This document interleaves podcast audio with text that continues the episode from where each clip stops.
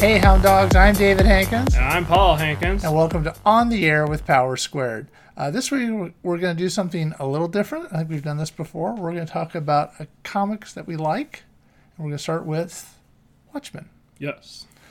So, uh, The Watchmen was a comic book that was um, written by Alan Moore, illustrated by D- Dave Gibbons, and colored by John Higgins.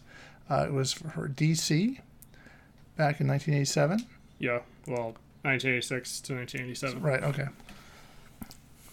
And uh, was considered, um, or is considered now, to be kind of a one of the big one of the big ones that come out of that decade. Yeah. Right. So you want to talk a little bit about why it's considered so important Uh, or significant? well, we're not experts No. on Watchmen, but uh, it's significant because uh, at the time it was this, uh, well, even I guess even now, it's a deconstruction of superheroes.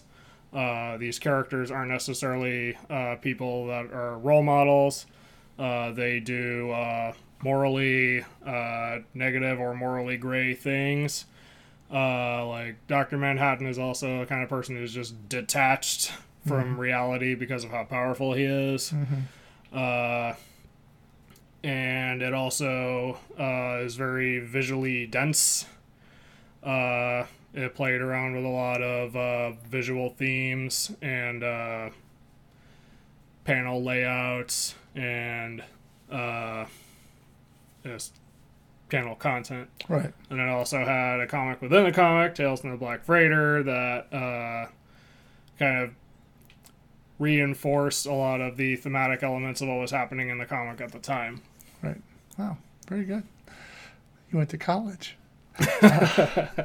um, yeah. So um, we were actually looking at some issues uh, pre-show. We have uh, we read this a number of years ago, so it's not like it's fresh on our our memories. And that's why we're not experts. You know, and we're not claiming to be. We're just having the things we like. So if we say something that you disagree with, well, you're probably right. um, so um, we're, we're looking at some of the issues, actually the trade um, before the show, and we're noticing that yeah, the, the layouts are pretty, the panels are pretty standard. It's what's in the panels that's really the Yeah.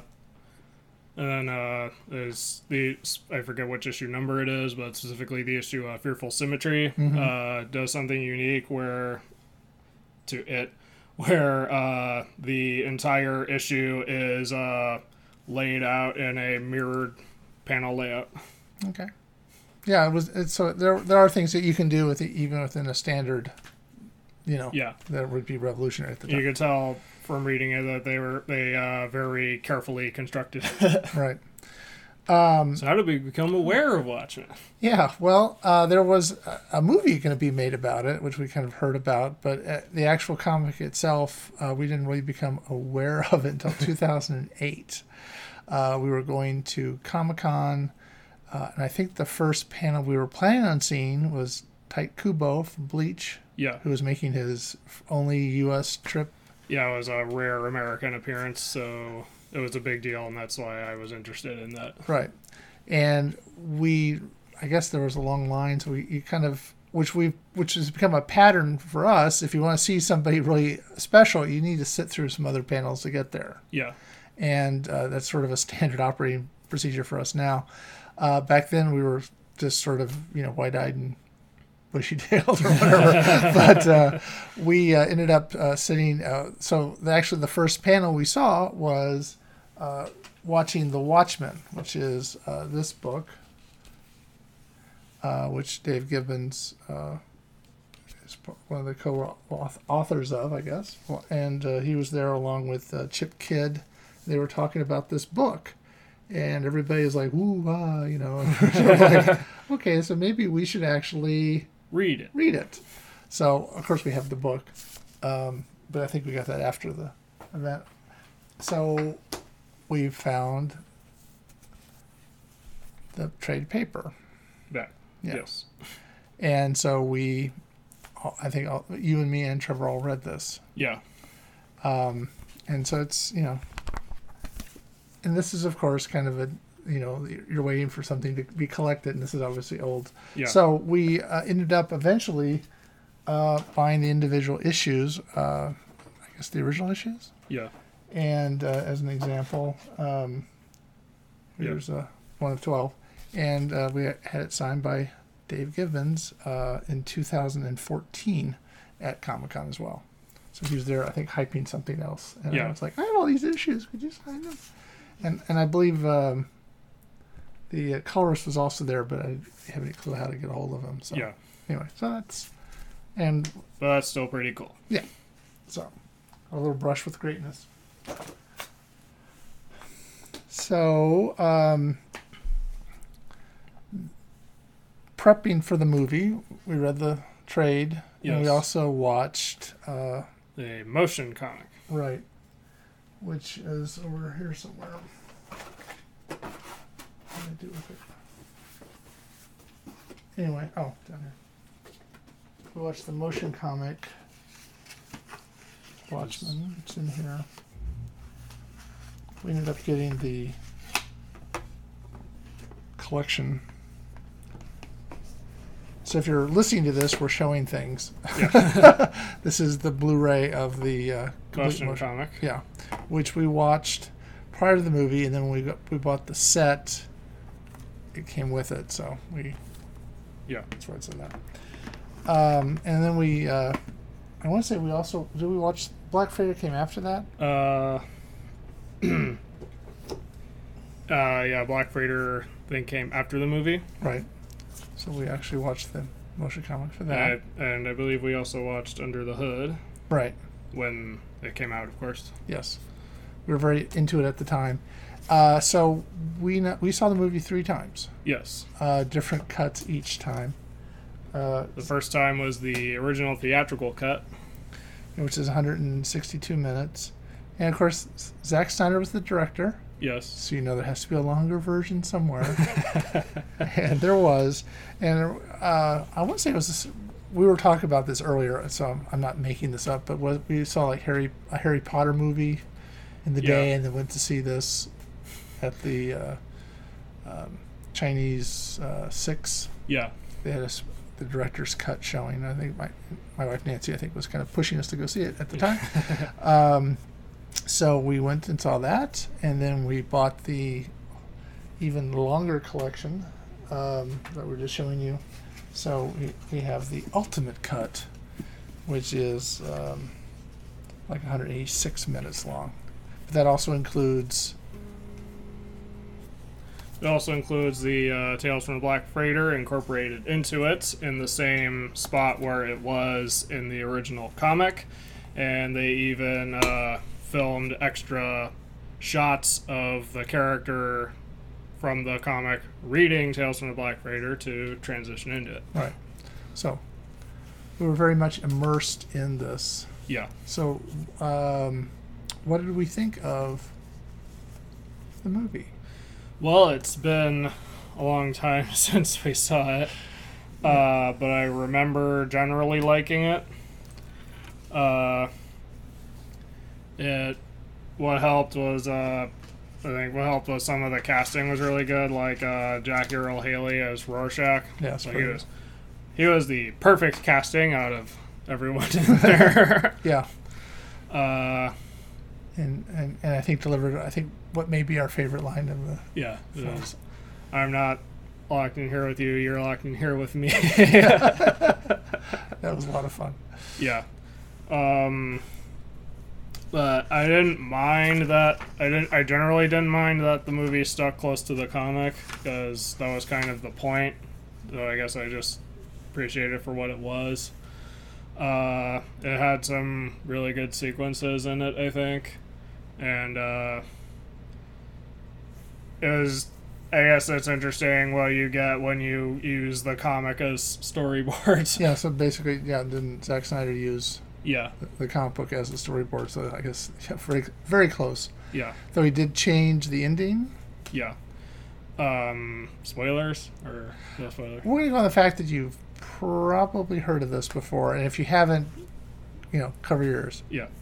Uh, so in the comic, uh, it ends with uh, Ozymandias Mm-hmm. uh, summoning a giant, giant squid thing, which is supposed to unite humanity against a common like extraterrestrial threat. Uh, in the movie, that was changed to uh, Doctor Man, uh, turning mankind against Doctor Manhattan. I remember the explanation at the time was uh, Zack, Zack Snyder himself said he loved the giant squid in the comic, but he didn't think that would. Uh, he thought that in the movie that would clash with the tone of the rest of it, Yeah. I mean, which uh, I can respect that decision based on his explanation. so um, the whole Though I can definitely understand why some people wouldn't like it.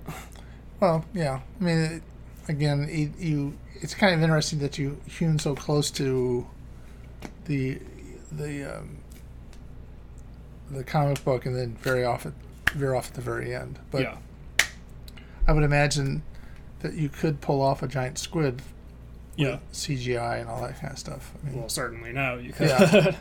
so maybe they'll remake it.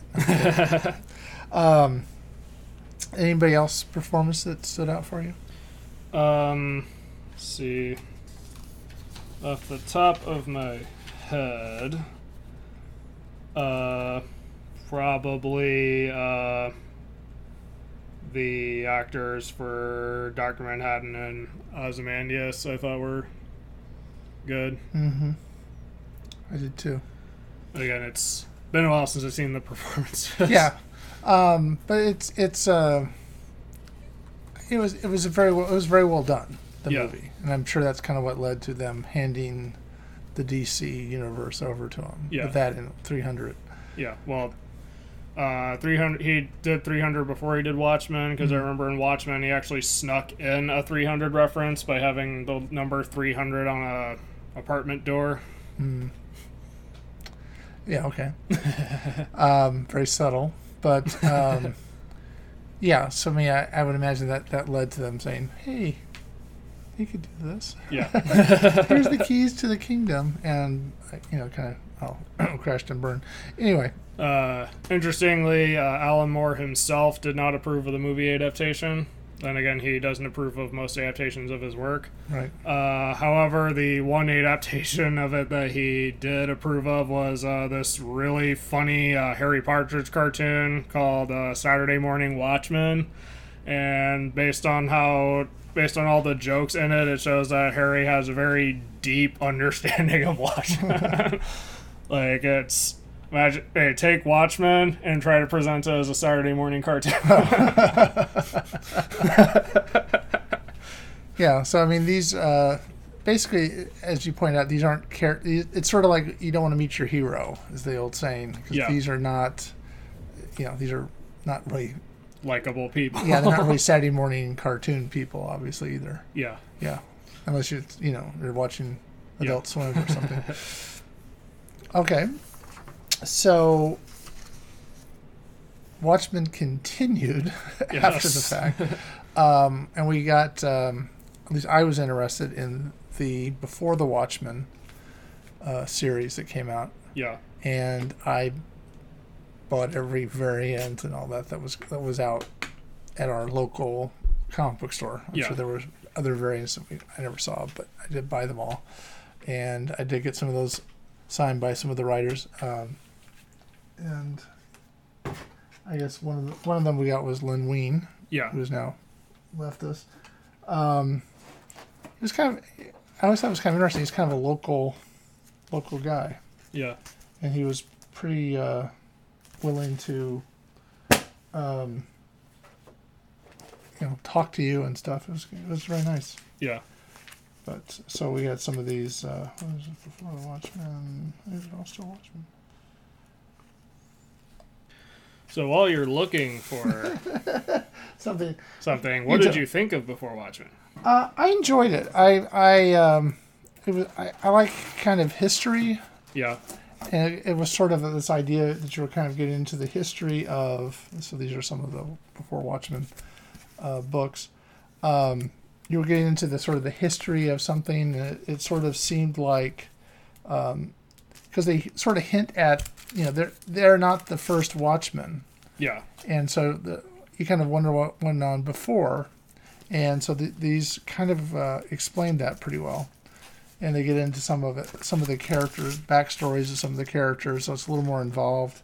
Um, it was it was very enjoyable. I enjoyed reading it, uh, keeping up with it. Um, but when that was over, I kind of Yeah. yeah. um, Stop caring. the Well, com- stop following it. yeah the the comic book continued with uh, Doomsday Clock, Yeah. and I kept thinking I'll just wait for a trade, Yeah. and I kind of forgot about it. I mean, I know it's there. I just haven't. from my understanding, uh, Doomsday Clock was basically DC trying to uh, integrate the Watchmen cast into the DC universe, Mhm. including uh, trying to use that as an explanation for how the new 52 happened. I'm not going to spoil how. Okay. I haven't read it myself, Right. but I read about Right. Yeah. Right.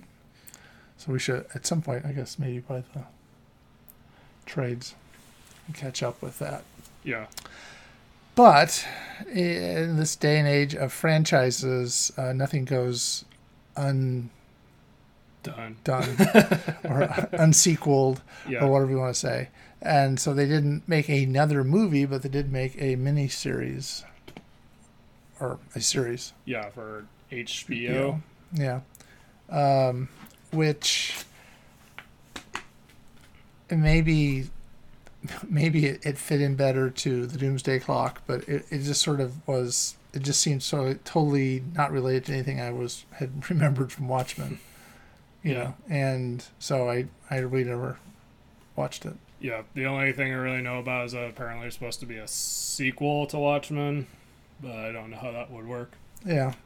Well, it's it's different characters. I mean, they killed off most of the main characters, or a lot of them. Yeah, and you know so i, I was just like well how do you continue the story with so i think they introduced a lot of new characters and it just sort of seemed like i don't know yeah, yeah, at some point it's sort of like with the marvel universe we watched all those movies and now i'm not really sure i really want to keep watching too many of them going Yeah. forward you know you got my dollar yeah. so Like with the MCU, we sort of felt like we did our due diligence. yeah we we watched them all even the ones we thought were kind of like homework yeah, um, and um, yeah at some point it was just okay i'm done that's a story for another time. Yes, yes, it is. Um, so let's talk a little bit about um, what is your so what is, what do you think about Watchmen? Uh, in general, Mhm. Uh, I think uh, Watchmen is a good read. Um, it's not for everyone, obviously, because of the content in it. It's a little more adult. Yeah. Uh, but if you can handle it, then it's uh, it's a good comic to look at now. Uh, because well, I don't know how much of the Cold War stuff is still relevant, but uh, it's an interesting, uh, darker take on superheroes without trying like too hard to be dark. It's just uh, Alan Moore was exploring a different side of superheroes. And it was also interesting. I mean, the it's an altered re, it's based in an altered reality.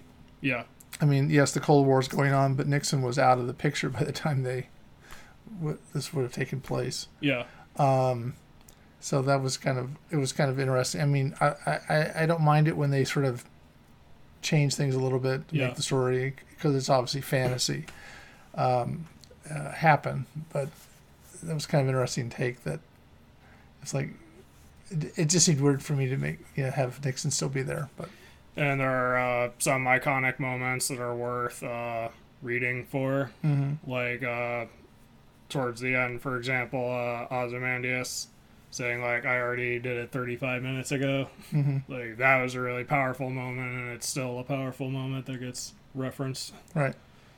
to this day. So um, here's the question to bring it all back home: uh, Has there has Watchmen had any influence on Power Squared? uh, I think in a small way it has. Okay. Um, looking, flipping through the trade again after a few years, we noticed how it can get a little wordy, but uh, not excessively wordy. Like, Are you saying that Power Squared is wordy? like not ex- perhaps excessively wordy like our Yeah, the earlier early, issues. the early issues are very wordy. but uh, we took what Alan Moore said about uh, you know uh, word balloons and panels to heart, and we tried to uh, control the um, the amount of dialogue and have it uh, be enough to have an impact Mhm. without overdoing it. Right. And even even now when we're going over the the thumbnails and the pages, we still look at the script and go, oh, we could take that word out and that word out. Yeah. so count the words and make sure we're not going over. Was it twenty five? Yeah, Um, so yeah, it, it, it has had a little effect on us. And I also think that we're kind of um, our heroes are, are a little different than your normal heroes. As these guys were, they're not um, you know um, irre- irreprehensible characters, uh, but uh, they're not your typical uh, superheroes. right. Um, our, our guys don't dress up in, in costumes or capes and that kind of stuff. They just sort of do it. So, which I, I think is kind of, you know, taking it a little step further and making it a little more, um, you know, Yeah, different.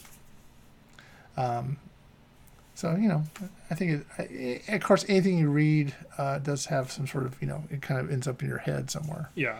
Like uh, the book I'm writing, I actually uh, referenced that uh, scene I mentioned. Mm-hmm. with uh, Ozymandias Right. because uh, I thought at the I thought it would actually fit uh, in well with what the I guess you could say the bad guy was doing.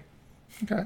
Well, all. you know, it does, it permeates. Yeah, 'Cause- yeah. So anyway, so we would recommend if you have a chance to read it to Yes. pick it up. Um, so uh, next week we're planning on because this is the Friday before Free Comic Book Day. yeah, So we're going to try to go to the local comic book store and see if we can pick up uh, two or three free things, yes, and then next week talk about them yeah, review them. So you know, what did we pick and why, and what do we think of the story? Did it draw you in? The whole idea, I assume, of Free Comic Book Day is to get you to want to read more, yeah, and it's sort of a, you know, how do you, a jumping in point, hopefully. yeah, So we'll find out. yeah. So All right, all right. So until next time, I'm David Hankins, I'm Paul Hankins. and you've been on the air with Power Squared.